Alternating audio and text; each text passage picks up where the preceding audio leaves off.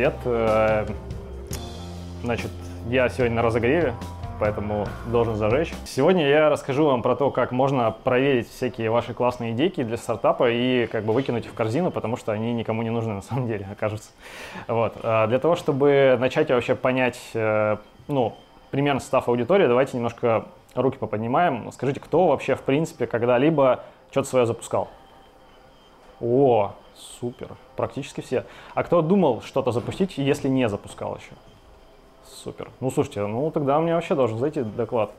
А, смотрите, я сначала немножко про себя расскажу. Меня зовут Максим, я product owner в Сбере сейчас э, работаю. Значит, э, стартовал вообще с телекома, раньше работал в МТС, потом поработал в Меге, и потом перешел в Сбер. Сейчас делаю платформу для разметки данных для data scientist ов, которая называется TagMe. Вот. И, соответственно, э, у меня было несколько там типа бизнес-опыта, скажем так, со стартапчиками. И внезапно самый первый из них э, был успешный. То есть я свой, свою первую там, компанию продал, э, вышел с достаточно хорошим иксом, вот, и заработал на этом чуть-чуть бабла. И потом потратил это бабло на то, чтобы зафейлить еще два стартапчика следующие, которые в 2017 году Calm for Sports. Я про него сегодня расскажу, и на нем мы будем разбирать, собственно, вообще все примеры, как вообще идеи тестить и что с ними делать. И вообще по ходу вот этого всего мероприятия со стартапами у меня было куча всяких идей, как, наверное, у каждого из вас. Вот, я их тоже там по этому фреймворку тестил, и примерно вот около 20 их э, у меня было, я их тоже там все выкинул практически. Вот, давайте посмотрим вообще, как можно это делать, но для начала небольшой дисклеймер. А, те, кто уже как-то что-то в эту тему копали, могут на себя найти в этой презе достаточно много баянов, поэтому, ну, как бы сорян, но тем не менее, э, тут достаточно все структурировано, поэтому может вам понравится. А как мы вообще будем смотреть на идеи, как мы будем эти идеи тестировать? Ну, вообще, на самом деле, нужно для начала понять, как их брать, откуда их брать, где эти идеи вообще живут, как с ними работать. А, дальше, как только мы что-то там возьмем, а, нужно будет посмотреть на нее сверху, то есть понять вообще, какой там есть рынок, какие есть конкуренты, а, и посмотреть на value proposition. Потом нужно посмотреть снизу на идею, то есть э, со стороны клиента, посмотреть на боль, которая есть у клиента, и провести там ряд проблемных интервью. И после этого уже, когда у нас будет и сверху, и снизу там рассмотрена эта идея, принять решение на основании такого чек-листа. Про него мы тоже поговорим потом. Но для начала вообще как бы вопрос, а, а нахрена? Ну, нахрена что-то тестировать? У меня есть офигенная идея, я влюбился в нее, да. Мне кажется, что она там принесет мне до хрена денег. Я просто сейчас возьму ее, запилю и как бы э, все заработает. Но на самом деле нет. Как бы проблема в том, что 40, там, больше 40% э, стартапов фейлятся как раз э, по причине того, что нет рынка. Ну, то есть это, по сути, никому не надо. Да? То есть есть такая компания, которая называется CB Insights, и она проанализировала там порядка 100 или там 120 вообще э, фейлов стартапов за последние несколько лет.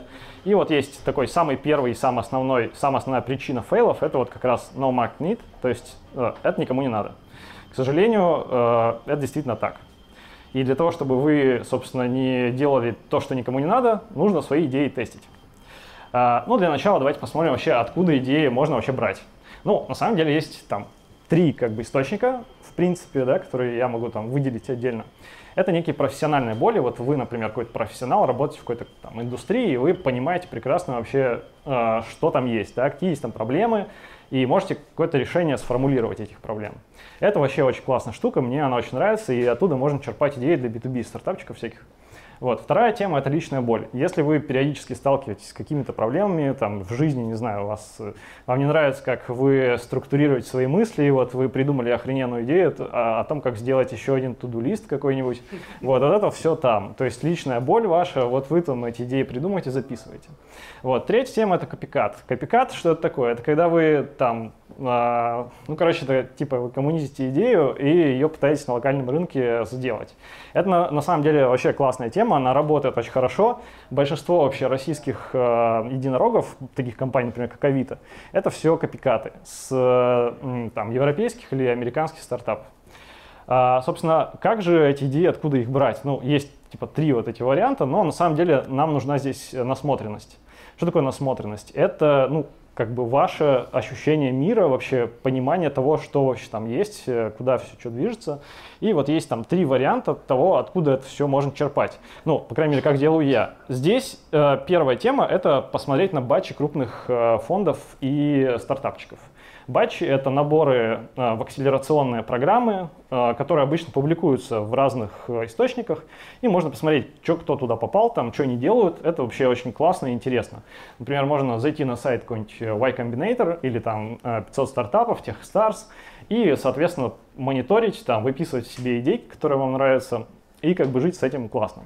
Вторая тема — это смотреть сид-сделки э, на разных э, порталах. Например, Crunchbase, там, rb.ru deals — вот это все, э, там собраны как бы такой список сделок, и нам нужен сид сделки. Что такое сид? Сид это ну, первоначальная инвестиция. Обычно там 100 200 тысяч долларов, которые дают инвестор для того, чтобы вообще проверить идею стартапа. Ну и обычно э, такие штуки, они публикуются, и можно ну, посмотреть, опять же, почитать.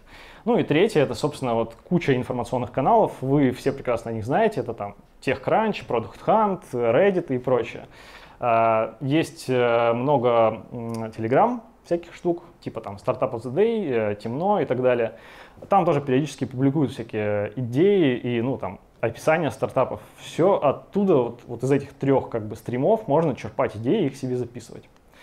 Вот, э, важный момент. Э, на самом деле, как бы, не стоит свою идею рассматривать как какую-то там, не знаю, священную корову, про которое вообще никому нельзя рассказывать, потому что как бы оно не стоит ничего. То есть ваша идея не стоит ничего. А, стоит правильная ее реализация и реализация ее в правильный момент. Вот, поэтому не совершайте эту ошибку, как бы не замыкайте ее в себе, максимально про нее там рассказывайте, тестируйте ее об рынок, и только так вы сможете быстро понять, что это полная брехня, как бы она не взлетает, и вы не убьете на это кучу времени. А, я вообще, ну вот пока буду рассказывать, я расскажу про, свой, про свою идею, которую вот я благополучно похерил. А, мы делали такую приложуху, которая называлась Camly, то есть в чем была ее суть. А, это, короче, было мобиль, мобильное приложение, которое с помощью типа фотоплезиометрия, по-моему, называется, это когда ты прикладываешь палец к камере смартфона, и с помощью вспышки можно как бы мониторить пульс в реальном времени. Ну, такая тема есть, короче. И мы эту штуку хотели при, ну, приложить как бы к успокоению спортсменов перед стартом. Ну, то есть была идея такая, что вот там спортсмены типа волнуются, волнуются, а можно сделать так, что ты как бы промониторишь э, сердцебиение этого спортсмена, вот, и музыкой э, настроишься на тот же ритм, ну, примерно тот же BPM, да, который вот есть сейчас э, в сердцебиении спортсмена, постепенно понижая этот ритм, можно, типа, его немножко успокоить. Это есть действительно такие пейперы, то есть это не мы придумали, вот, и мы хотели такую штуку сделать, запилить. Вот, э, как бы, хорошо, для начала, перед тем, как что-то дальше двигать, нужно э, понять value proposition. Что такое value proposition? Это, собственно, то, зачем э, это нужно кому-то. То есть мы садимся и записываем про свою идею что мы придумали, для кого и зачем это надо. Вот максимально четко нужно сформулировать это для себя. Это вам очень хорошо пригодится на дальнейших э, как бы, этапах. Ну вот, например, про Calmly — это мобильное приложение для спортсменов, позволяющее снять стресс перед выступлением за счет там, персональной программы дыхательных упражнений и контроля пульса, пульса через камеру смартфона. Вот. И какая была у нас гипотеза, что типа спортсмены это те люди, кто движутся к цели, да, там всю жизнь, по сути, они там на это положили, и, скорее всего, им будет интересно, там, не знаю, заплатить пару долларов для того, чтобы гипотетически э, во время старта при, ну, прийти лучше, да, там, показать лучший результат. И, соответственно, если мы позволим им это сделать, если у нас будет такая там штука, которая реально будет работать, то она там будет востребована. Вот. Соответственно, что нужно сделать дальше? Нужно описать вашу персону. Кто такая персона? Это как бы какая-то конкретная целевая аудитория. То есть это некая группа людей, это там группа клиентов, которые, в принципе, будут использовать ваше приложение, там, не знаю, или сервис, который вы придумали, а, для решения своей проблемы. Причем э, важно, что э, эту, вот эту персону нужно описывать максимально четко, максимально подробно. То есть нельзя просто сказать, что там это какие-то типа спортсмены, вот в случае Кемли, Э, мы пишем, что это профессиональные спортсмены, там в определенном возрасте, еще и целевая аудитория их родителей, потому что родители зачастую там очень активно в эту тему тоже смотрят и как бы своих детей э, двигают, ну, те, кто спортсмены, соответственно, дети.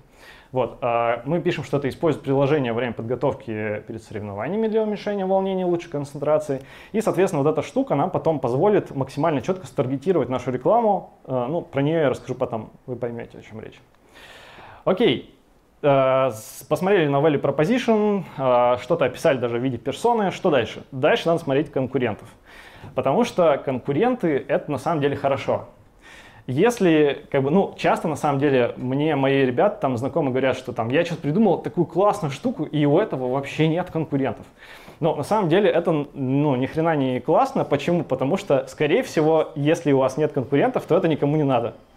Это как бы странная логика, да, но если вы подумаете, это действительно так. Потому что если это кому-то надо, и есть такая действительно проблема, то, скорее всего, кто-то эту проблему как-то уже решал. Возможно, ее решали не так, как вы э, собираетесь ее решать, но, тем не менее, какие-то косвенные хотя бы конкуренты должны быть. Поэтому нужно их искать. Нужно искать, и для этого есть там три варианта, да, как это сделать. Можно по поисковикам, просто забить в поисковике, например, вот эту проблему, которую вы придумали, и посмотреть вообще, как, ну, как ее кто-то решает. Скорее всего, вы найдете какие-то сервисы. А дальше есть такая штука, называется Startup Landscapes. Это такие здоровенные карты стартапов, которые работают над, в той или иной индустрии или по рынку. Просто забиваете стартап landscape, например, там AI или еще что-нибудь, или там какой-нибудь digital healthcare, и видите вот эту здоровенную картину, смотрите, там они еще разбиты по категориям, очень удобная штука, всем советую.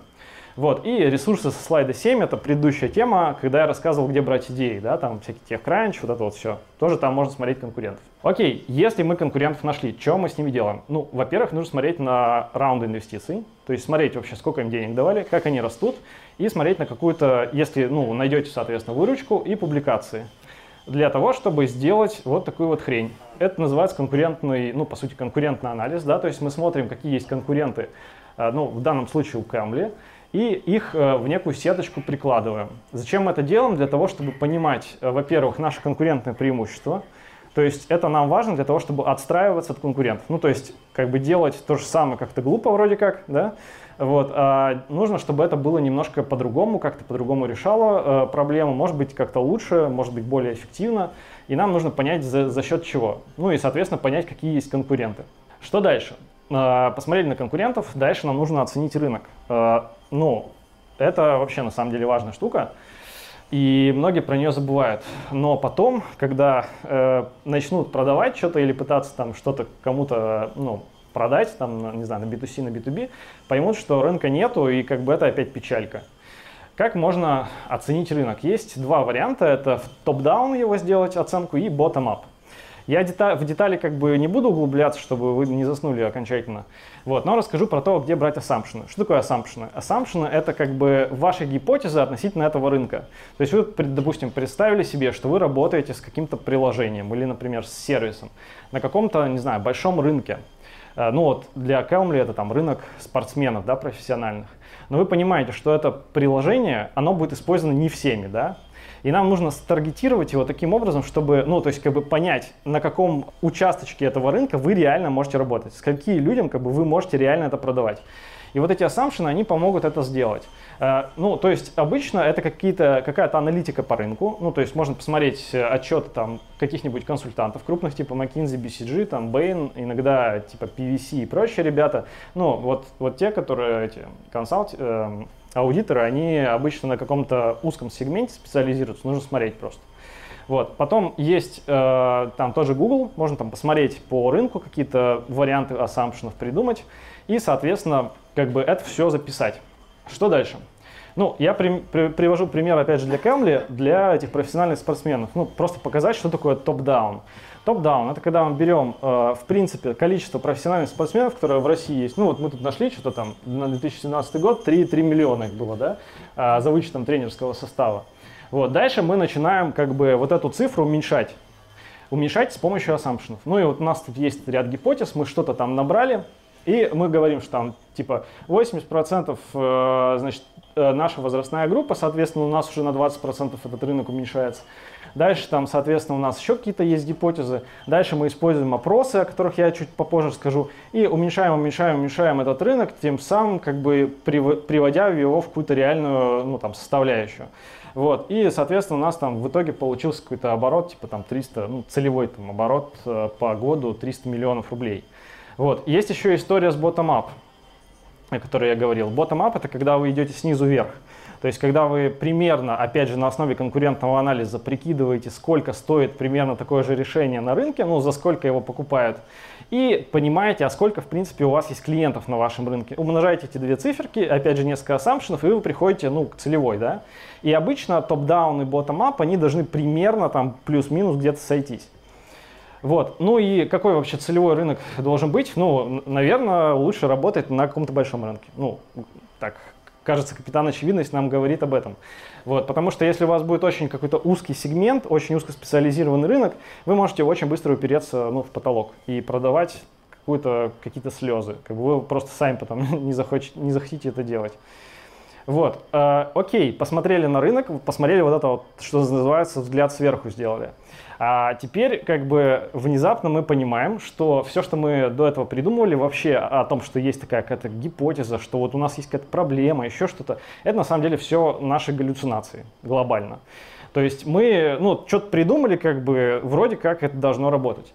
Но э, по факту вам ответить на то, действительно будет это работать или нет, может только единственный человек, да, единственная персона. Это ваш клиент, кто у вас будет это все покупать. Но вот вопрос, а, собственно, ну, а как понять-то вообще, оно будет работать, там, будет он его покупать или нет? Есть идеи какие-то? Опросы продают. Супер, правильно. Капитан Очевидность говорит, что нужно спросить. Ну, да, как бы мы, собственно, об этом и говорим. Нужно прийти к клиенту и поговорить с ним. Соответственно, нам здесь поможет такой дядечка, который называется Роб Фицпатрик, который написал книжку Mom Test, э, которая по-русски, по-моему, называется типа «Спросите маму». И здесь у него классные есть всякие штуки о том, как правильно задавать вопросы. Они должны быть, например, вопросы там открытые, вы не должны спрашивать про будущее клиента, вы должны спрашивать про то, как он обычно решает свою проблему. Вы не должны там ему говорить, а будете ли вы там использовать мой сервис, вот если он будет решать примерно такую проблему. Конечно, они скажут да. Вот, поэтому нужно правильно формулировать вопросы, как именно их формулировать там кни книжечку почитайте, почитайте про CastDev. Вот, и, соответственно, там есть много всяких инсайтов. Нам нужно приготовить некие опросы и провести их. А, для этого очень просто нам поможет вот три таких шага. Да? Ну, опять же, я сначала сделал акцент на том, что это для B2C рынка работа. Для B2B я расскажу чуть попозже. Что делаем? Все вообще просто. Как бы берем Google форму, берем те вот эти вопросики, которые мы придумали про свой продукт, про проблему, и там 3-5 вопросов, не больше, в эту Google форму запихиваем. А дальше берем, смотрим вообще, что у нас есть на, э, в соцсеточках, там в э, Фейсбуке, ВКонтакте. Смотрим, какие есть у нас группы. Да? Ну, там групп вообще дофига. И берем вот, этот, вот эту нашу персону. Помните, да, которую в самом начале мы там говорили, кто наш клиент, детально ее еще описывали. Вот это для этого надо для того, чтобы вы четко понимали, в какую группу вам таргетировать вашу рекламу, ну там запустить пост условно с этой формой. Нашли, например, там 5 групп, и в эти 5 групп фигачим э, рекламный пост, в который прикладываем вот эту Google форму с опросом. Э, что важно сделать, кроме того, как вот эти вот вопросы правильно сформулировать и их в Google форму запихнуть? Важно еще собирать контакты. То есть после того, как мы людей опросим, нужно сделать, ну типа там, ну в Google формах, короче, можно сделать такую штуку, когда ты сначала делаешь опрос, и дальнейшие всякие штуки, они не видны да, для пользователя, пока он не пройдет первую часть. Вот. И на второй части мы как бы описываем наш продукт, что вот он решает, в принципе, его там проблему. Если вам это надо, ну там оставьте свой контакт, не знаю, e-mail, еще что-нибудь там, Telegram, что-нибудь, неважно. Не Короче, какой-то контакт. Так мы соберем э, базу э, типа первичных клиентов, которым мы сможем что-то попродавать и с кем мы можем пообщаться. Это супер важная штука, главное это не забыть. Вот. И, соответственно, после того, как мы это сделаем, запустим рекламу, ждем э, там кучу отзывов. Вообще, желательно для B2C продукта э, больше 100, для B2B можно там 20-30. Вот. И еще важно что сделать, ну, это моя как бы рекомендация, это провести оценку каждого рекламного канала. Ну, то есть вот вы запостили, например, в 10 группах каких-нибудь вот эту штуку и посмотрели, сколько из каждой группы вам пришло вот этих вот early adopters, сколько у вас отзывов с каждой группы, и ну, то есть стоимость поста подел... поделите банально на эту цифру и получите как бы, ну, некий Э, некую сумму, да, там, э, сколько вы заплатили, условно говоря, за вот одного early адоптера. И тем, тем самым вы примерно поймете, что вот там этот канал лучше работает, хуже, потому что он там вам больше принес людей за единицу денежек. Uh, ну, например, там вот в Кэмбри, как мы делали, вот мы, получается, просили 443 спортсмена, там тоже по профессиональным группам, спрашивали там, влияет ли у них там волнение перед стартом uh, соревнований на результат, а как они там с этим работают. Здесь я не все, конечно, привел, там было что-то порядка 10 вопросов, вот, которые, в принципе, подтвердили те гипотезы, которые у нас были, о том, что это действительно должно сработать. Вот. И важно, что больше 200 человек захотели быть нашими адоптерами, ну, типа, вот этими ребятами, кто будет это все пользовать. То есть конверсия у нас получилась порядка 50%, что вообще охрененно просто. Вот. И важно, что мы как бы не писали, что это будет бесплатно. Мы написали, что, ребят, как бы, ну, это типа будет стоить какую-то денежку.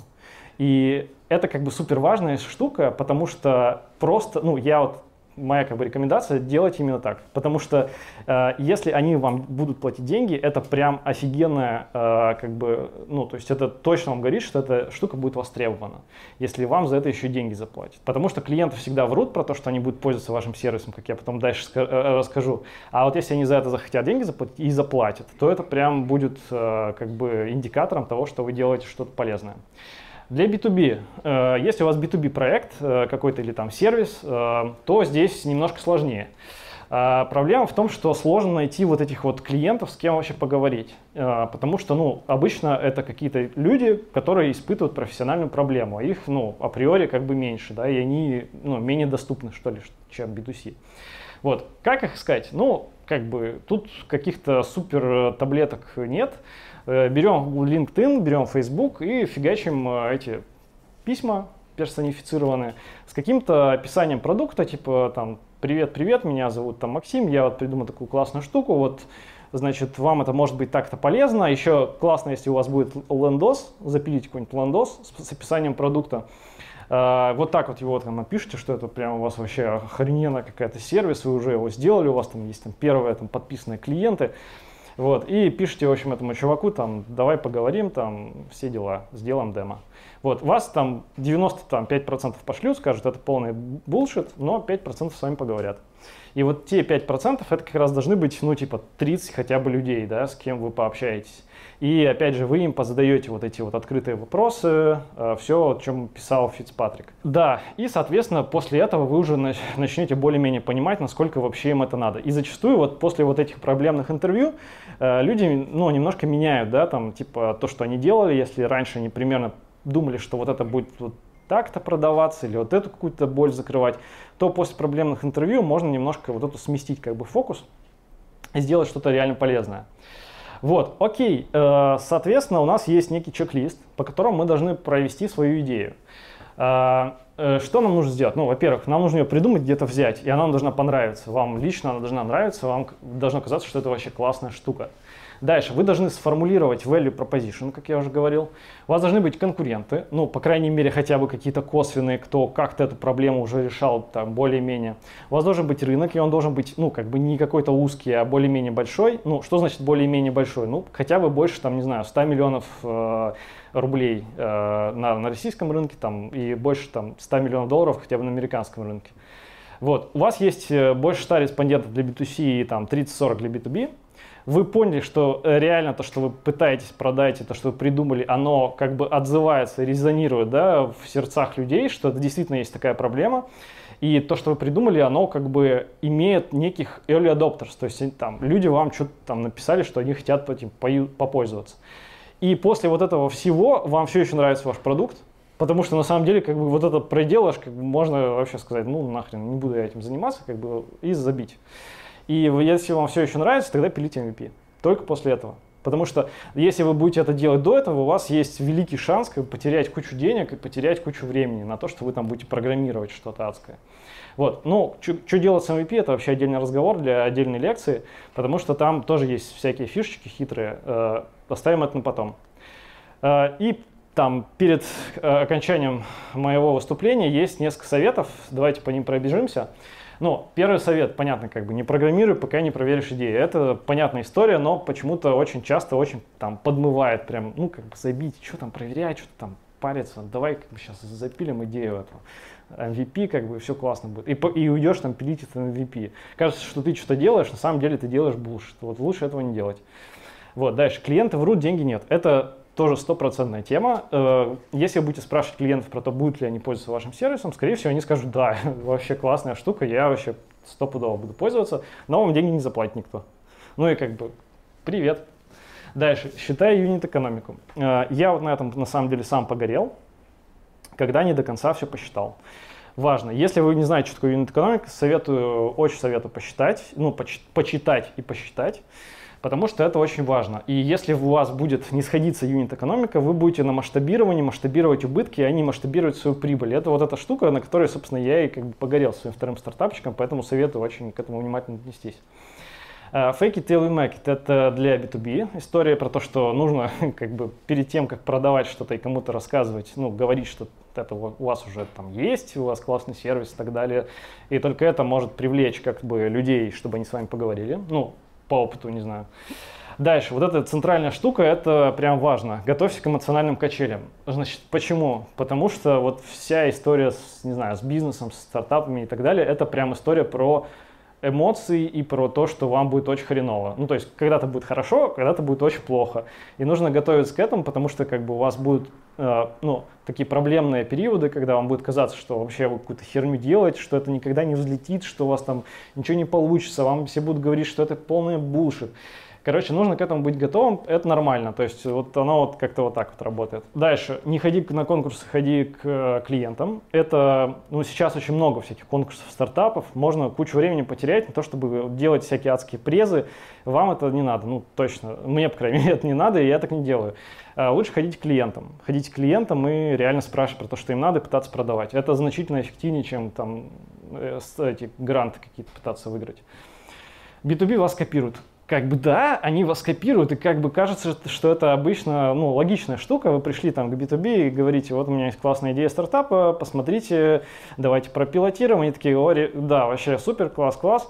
Э, и вам не перезванивают. Ну, типа, мы вам не перезвоним. Э, через там три месяца вы видите, что ребята выкатили примерно то же самое, что вы делали. Но, как бы, привет, э, таков бизнес, как бы, э, нужно защищаться от этого, как можно защититься, ну, не знаю, например, как-то не до конца рассказывать про то, каким, ну, вот этот secret sauce ваш, да, то есть, что вы делаете для того, чтобы там все сработало, ну, или какими-то другими вещами защищаться. Но вот эта штука, она важна, там, помните, если вы пойдете что-то в B2B продавать, и у вас уже MVP есть, как-то про это. Вот, но про local в перспективе global – Тема такая, что лучше стартовать на локальном рынке, потому что вы вот здесь находитесь, вам понятны ваши клиенты, э, чем, допустим, что-то начать продавать в Америку. Это намного сложнее. Я пытался, у меня ну, ни хрена не получилось, честно скажу.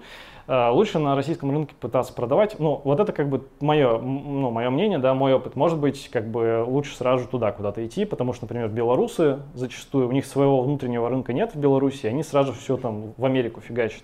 И делают это классно, кстати. Вот, поэтому тут такой depends. И про кофаундера. Ну, блин, у меня тоже была проблема, вот как раз с Келмли. Э, мы, значит, разосрались с кофаундером, у меня был технический кофаундер. Мы разошлись, во-первых, э, в логике развития продукта дальнейшего. Во-вторых, э, он просто тупо переехал куда-то жить и, типа, перестал отвечать. Ну, типа, привет. Поэтому, ну, в общем, думайте наперед, если вы не понимаете, что ну, с этим человеком вы реально сможете хотя бы год поработать, и он вас не кинет, не знаю, не уедет жить в другое место и перестанет отвечать, то лучше его как бы не берите к себе в команду. Вот. Ну и, соответственно, Кэмбли до сих пор это как ждун сидит, как бы ждет своего технического кофаундера, поэтому если у кого-то есть интерес, как бы вперед, э, я вам расскажу и помогу. Вот, ну все, на этом все, как бы, э, спасибо. Э, кто хочет мне что-нибудь написать, вот пишите в телегу.